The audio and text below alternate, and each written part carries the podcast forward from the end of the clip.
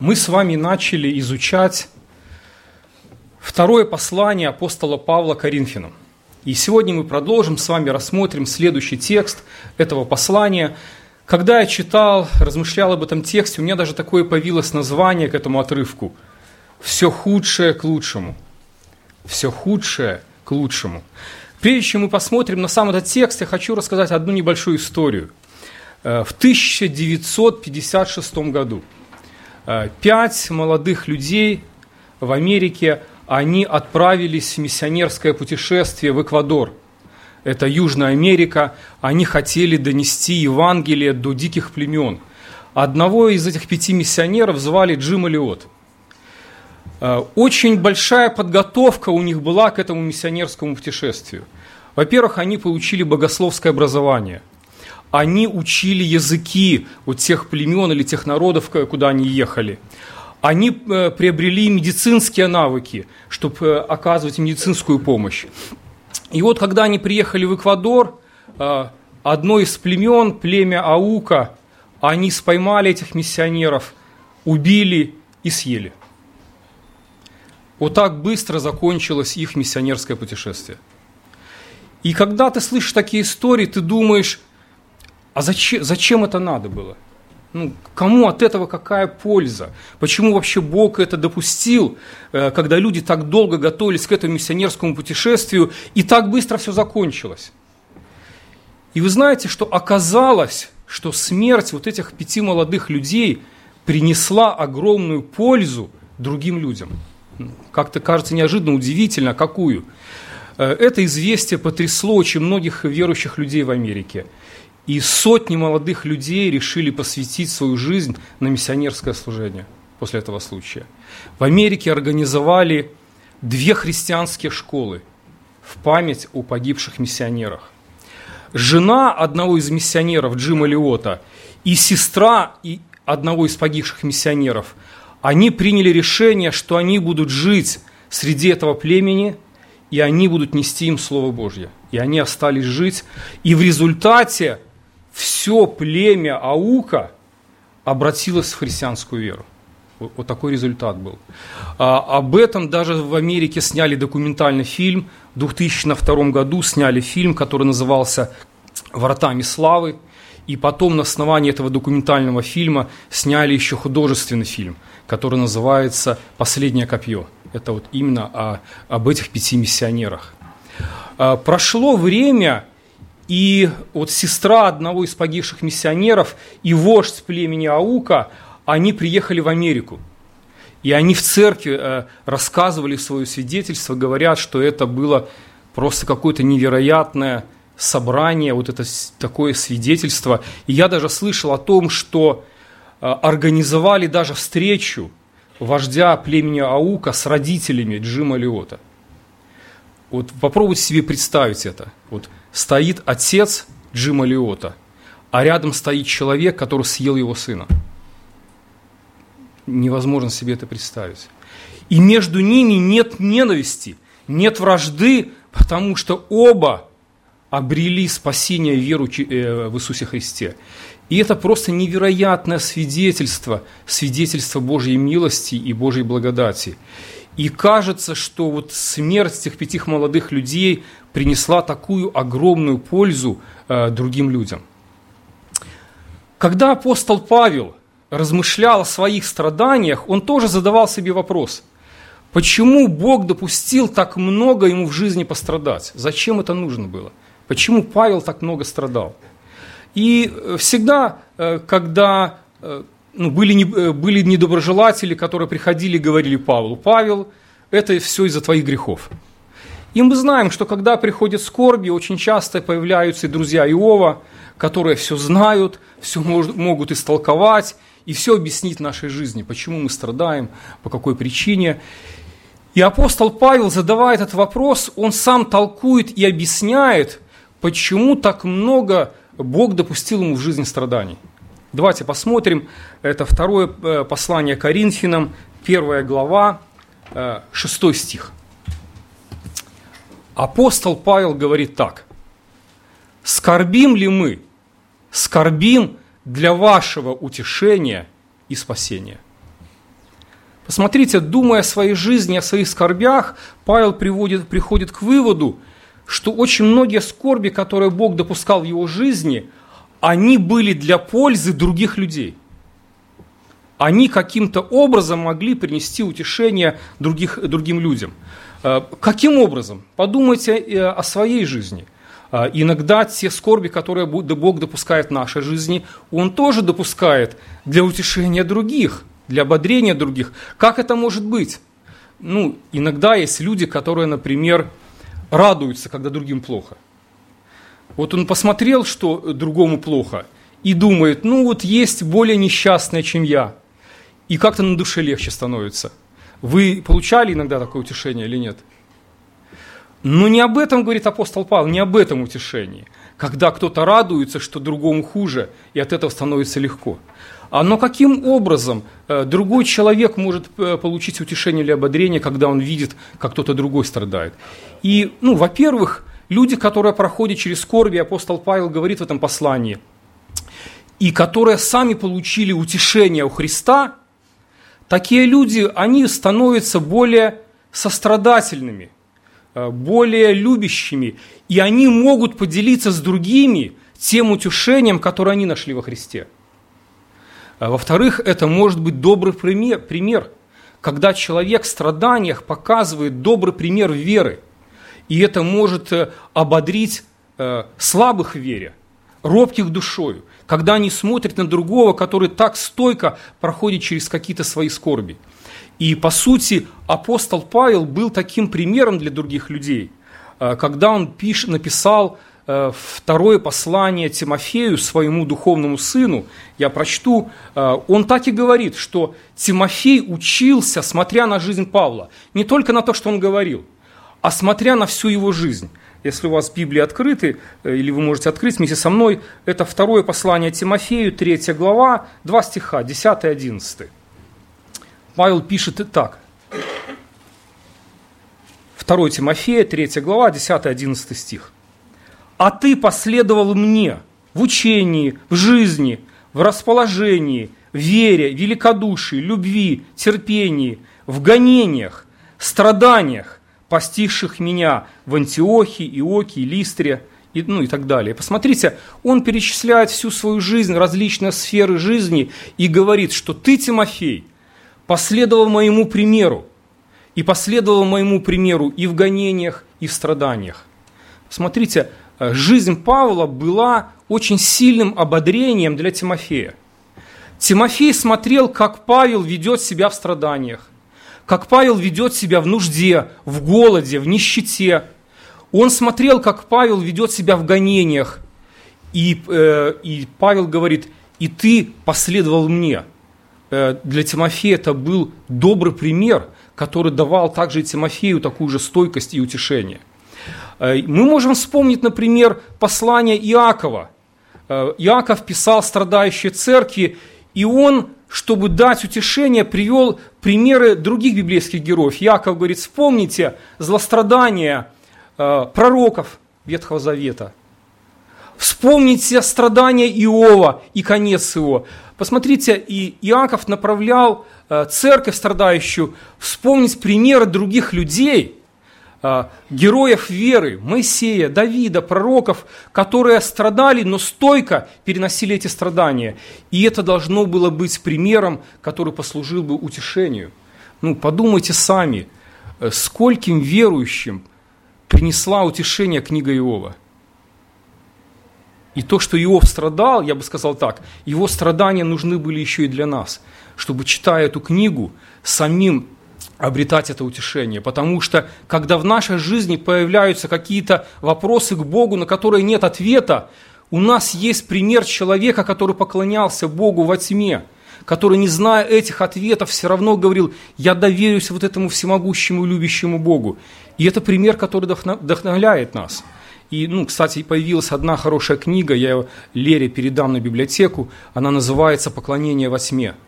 Э, это книга, такой комментарий на рассуждение на книгу Иова. Я очень рекомендую прочитать вам эту книгу. Я, я лучшей книги не читал, на, кни, на комментарий на книгу Иова. «Поклонение во тьме», она будет у нас в библиотеке. И, конечно же, мы, мы должны вспомнить самого Господа Иисуса Христа. Исаия за 700 лет назвал его «муж скорбей». А, и подумайте, зачем Иисусу Христу нужно было перенести столько много скорбей? Ведь его смерти на кресте достаточно было для нашего спасения. Нас спасали даже не страдания Христа, нас спасает Его смерть. Его смерть э, – это есть искупление за наши грехи. И возникает вопрос, а зачем нужно было вот этот путь издевательства? Зачем нужно было вот это избиение? Зачем нужен был вот этот несправедливый суд, который над ним состоялся? Зачем нужны были все вот эти плевки, насмешки, терновый венец, палка, которой били его? Зачем? Если смерти Христа на кресте достаточно для искупления наших грехов. И как это неудивительно, все эти страдания нужны были еще для того, чтобы мы обрели утешение, для нашей пользы. Автор послания к евреям говорит так. «Помыслите о претерпевшем такие над собой поругания от грешников, чтобы вам не изнемочь и не ослабеть душами вашими». Оказывается, страдания Христа Э, принесли огромную пользу тем, кто последовал за Христом. Мы смотрим на нашего вождя, совершителя веры, как он терпеливо переносил страдания, и это должно э, дать нам терпение и утешение. И дальше, вот в этом, во втором своем послании апостол Павел приводит один пример того, что с ним и его спутниками произошло в Асии он э, рассказывает об этом церкви, и он не просто рассказывает вот как факт, чтобы церковь знала, а Павел рассуждает о том, что произошло в Асии, делает выводы, анализирует и думает, а зачем Бог допустил эту скорбь в Асии? Какая из всего из этого польза?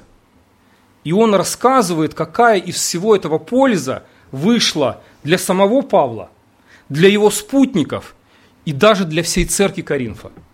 Давайте посмотрим на эту э, ситуацию, которую описывает апостол Павел.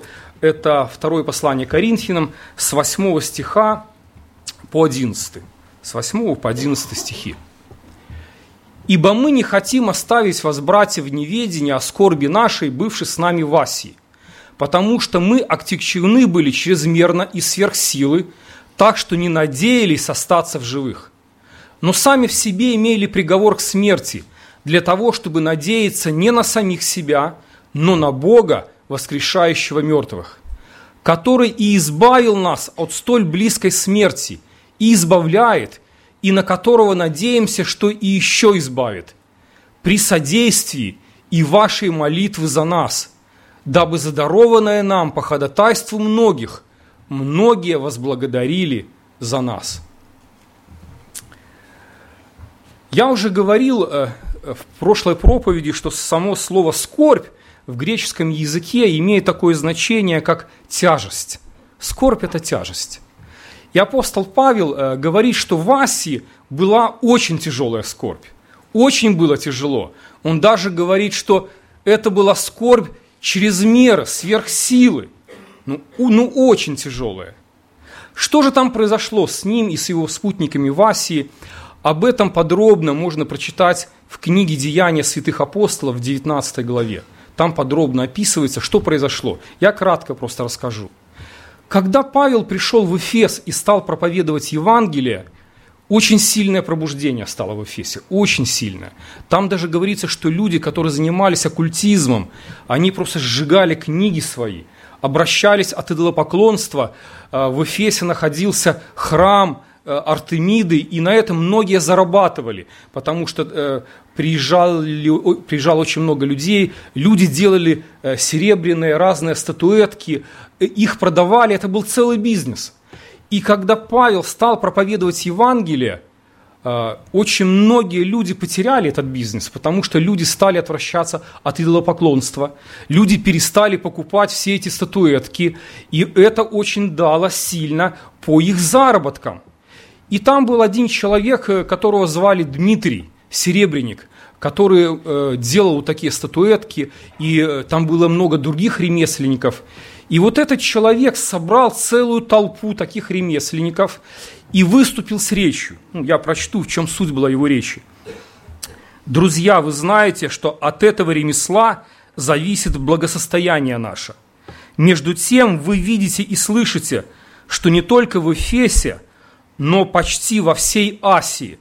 Этот Павел своими убеждениями совратил немалое число людей, говоря, что делаемое руками человеческими не суть Боги. И вот он настроил толпу людей против Павла, люди просто пришли в ярость, они схватили сотрудников апостола Павла и поволокли их в амфитеатр, чтобы там расправиться с ними. И апостол Павел, он не мог остаться в стороне, когда видел, что происходило с его братьями по вере, и он тоже уже хотел присоединиться вместе с братьям, чтобы вместе с ними пострадать.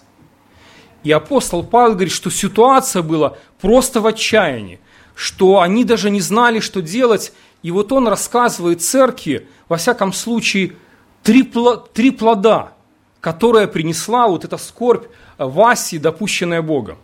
И первый плод – это то, что апостол Павел и спутники стали надеяться только на Бога. В результате этой скорби – они стали надеяться только на Бога. Посмотрите, он говорит, очень тяжелая скорбь была. И мы могли бы сказать, почему Бог допустил именно такую скорбь? А потому что как научить человека надеяться только на Бога? Как? Когда у нас есть про запас еще несколько других надежд, мы ж не будем надеяться на Бога.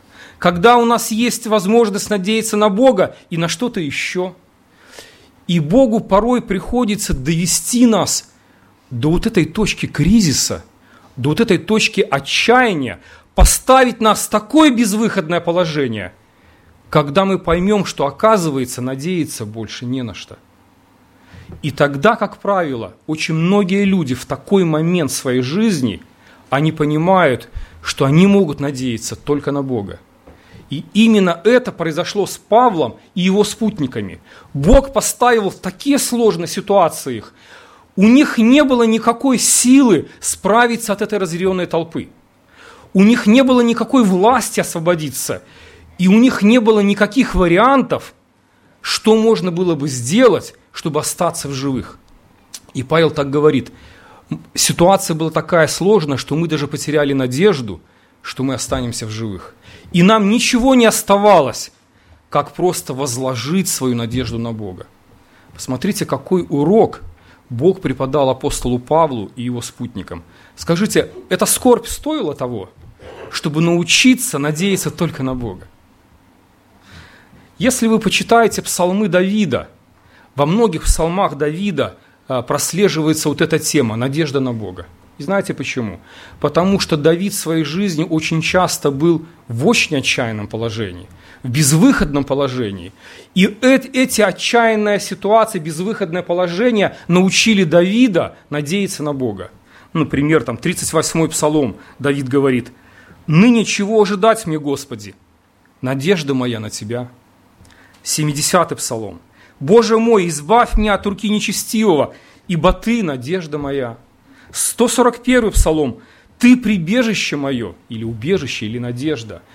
Эта тема проходит красной нитью в псалмах Давида. Посмотрите, плохие обстоятельства в жизни Давида принесли огромное благо, он научился надеяться только на Бога.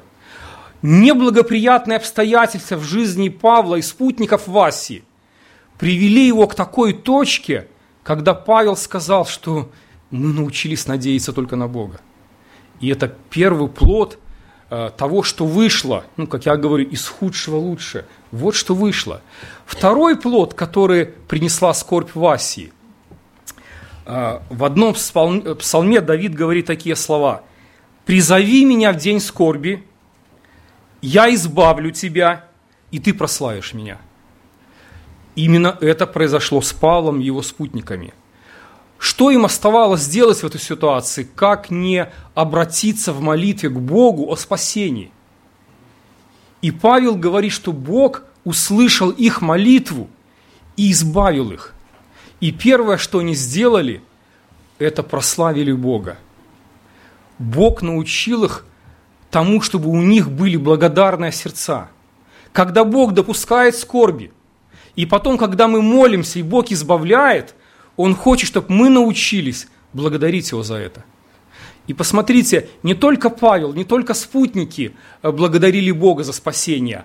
Все, кто знал об этом, все, кто молились за Павла, и когда они узнали, что Бог его спас и Бог их избавил, все эти люди благодарили Бога. И это был второй плод, э, который э, возник в результате вот этой скорби, когда многие люди возблагодарили Бога за его милость и за спасение. И третий плод, о котором говорит Павел, эта беда в жизни Павла, она каким-то образом сплотила церковь. И церковь принесла совместный плод ходатайственной молитвы. Посмотрите, как он говорит. Как Бог спас их? При содействии и вашей молитвы за нас. Дабы задарованное нам по ходатайству многих, многие возблагодарили за нас. Точно так, как смерть Джима Лиота, она побудила очень многих молодых людей посвятить себя э, на миссионерское служение, скорбь Павла и его спутников объединила церковь, эта беда объединила церковь, и многие в церкви стали молиться за апостола Павла и его спутников. Посмотрите, как эта беда объединила церковь. Иногда я думаю, что должно произойти в церкви, чтобы церковь стала молящейся церковью? Скажите. Что должно произойти с нами или с вами, не знаю, как сказать, чтобы вы стали приходить в среду, например, на молитвенное собрание? Что должно произойти? В, первой, э, в первоапостольской церкви для этого нужно было посадить апостола Петра в тюрьму. И в результате этого написано, что церковь ночью пришла на молитву, молилась до самого утра. И какой бы был результат этой молитвы? Освобождение Петра, радость и благодарение многих. Посмотрите, беда, которая произошла в жизни апостола, объединила церковь, она стала молящейся. Беда, которая произошла в жизни Павла, объединила церковь, она стала молящейся. И это был плод, о котором говорит апостол Павел – Подумайте иногда, почему Бог допускает, например, нужду или скорбь в жизни одних верующих. Как не для того, чтобы другие могли откликнуться на эту нужду и помочь этим.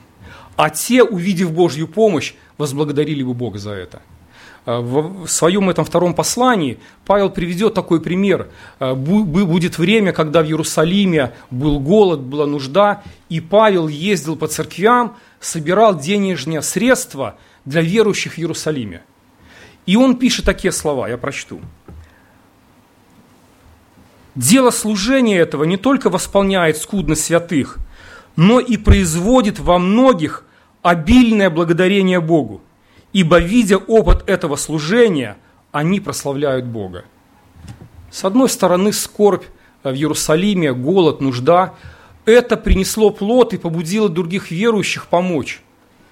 Когда тем людям в Иерусалиме оказали помощь, все эти люди возблагодарили Бога за то, что Бог не оставил их в их милости. Посмотрите, какой это принесло плод. И поэтому апостол Павел говорит, «Э, если бы не скорбь в Асии, мы бы не научились надеяться на Бога.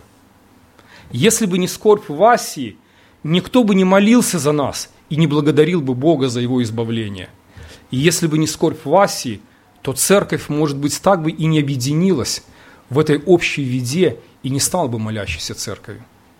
И поэтому Павел вначале истолковывает свои страдания и говорит, многие мои страдания, они для того, чтобы другие, другим это принесло утешение. И потом он просто рассказывает пример из своей жизни и показывает, как вот эта скорбь принесла утешение не только им самим, но и, но, но и другим верующим даже церкви. И таким образом, мне кажется, что апостол Павел учит правильно нам относиться к нашим скорбям в нашей жизни. Во-первых, он говорит о том, что это часть жизни верующего человека. Во-вторых, скорбь должна сплачивать Божий народ. Она должна приводить нас к еще большему познанию Евангелия и приближать нас к Иисусу Христу. И Павел говорит, что скорбь, которая может быть допущена Богом в вашей жизни – она может быть для других, для пользы других. Бог объединил верующих вместе в тело Христова. И поэтому мы теперь живем не только для, не просто для себя, а мы живем для других. И поэтому скорбь в нашей жизни может быть огромным утешением для других верующих, которые смотрят, как мы стойко переносим эти страдания. Еще одна мысль из этого текста, которую я хотел бы сказать. Наверное, все из нас, мы неохотно как-то открываем душу свою, когда в нашей жизни есть какие-то немощи, сомнения, э, э, какие-то слабости в нашей вере. Не очень хочется открывать как-то душу. Почему? Э, ну, во-первых, мы, мы понимаем, что можем столкнуться с равнодушием. У нас есть какая-то удивительная способность плакать и сострадать героям сериалов и относиться равнодушно, бесчувственно к реальным людям, к реальным нуждам. Вот как-то так у нас получается. Иногда мы можем подумать, что не так поймут, а еще и возьмут еще и против тебя как-то все эти слабости истолкуют. А представьте, что если бы пастырь церкви открыл бы вам душу и сказал, что такая ситуация была в моей жизни, что я пришел в отчаяние. И скажу честно, что я даже потерял всякую надежду. Что бы вы сказали такому пастырю? Я помню, как-то на одной малой группе как бы вот открылся и сказал что-то похожее. одна сестра мне сказала, да этого ж не может быть. Я говорю, почему? Так вы же пастор. Что бы вы сказали на такого пастора, который пришел бы и вот так бы а, открыл бы вам душу и сказал, я в отчаянии, моя вера поколебалась. И в этом отрывке апостол Павел, когда пережил скорбь Васии, вы знаете, он мог бы написать три принципа, как справляться с скорбями и трудностями. Или пять принципов, как мы должны себя вести в страданиях. А, а, а знаете, что он делает? Он просто открыл душу перед церковью. Он просто честно сказал, такая трудная ситуация была, что мы потеряли надежду. Мы были в таком отчаянии, что мы думали, что мы не останемся живых. И он рассказал об этом церкви, чтобы церковь молилась за них – Поэтому, если кто-то думает, что руководитель и пастыря, они всегда должны иметь такой, знаете, респектабельный вид, и а, кто думает, что они не могут прийти в отчаяние, терять надежду, а, то тогда апостол Павел не руководитель и не пастырь, потому что он пристает нам в Библии совсем другим человеком. И в этом отрывке он честно открывает, изливает свою душу перед церковью и просит молиться за него, говоря о том, что руководители тоже люди – они тоже могут приходить в отчаяние, они тоже могут терять надежду, и их вера тоже может колебаться. И поэтому это пример, э, пример для каждого из нас, что когда в нашей жизни есть какие-то неприятности, нужно молиться. Нужно просить других людей молиться за нас. И когда Бог приносит избавление, нужно не забывать оставаться благодарным Ему за это.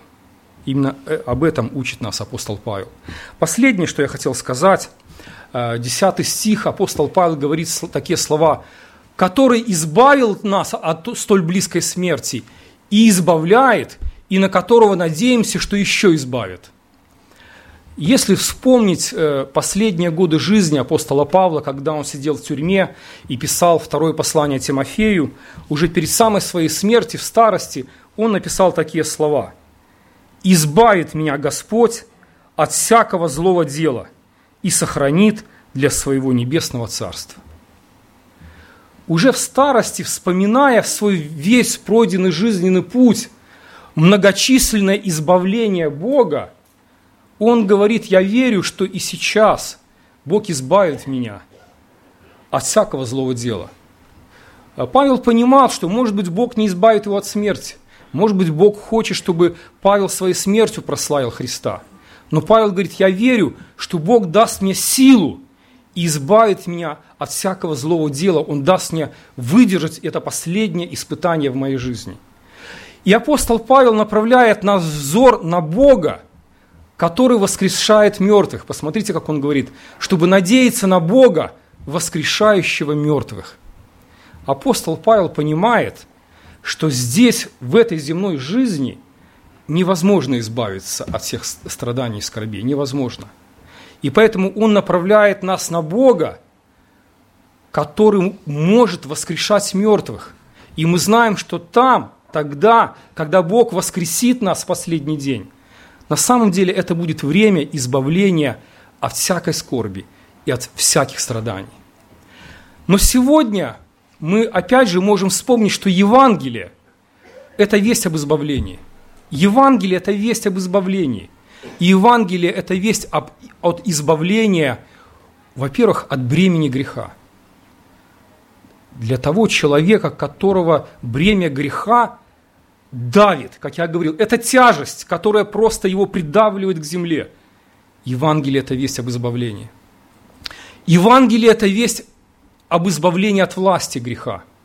Когда человек в отчаянии и в тупике, мы знаем, что Христос может принести ему избавление. Евангелие – это избавление от Божьего гнева. Евангелие – это избавление от Божьего суда. Иисус Христос – это ковчег нашего спасения.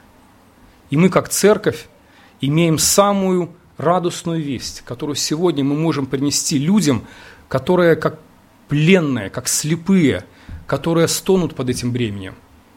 И в ком Бог уже начал эту работу, как сегодня мы слышали, которые дошли до этого чаяния, дошли до этого тупика. Только Христос может дать им надежду. И слава сегодня Христу за все те свидетельства, свидетельства об избавлении от рабства греха, которые мы сегодня слышали. И мы верим и знаем и надеемся, что пока еще есть время до второго пришествия Христа, Бог будет продолжать совершать эти чудеса. Аминь. Слава. Давайте помолимся.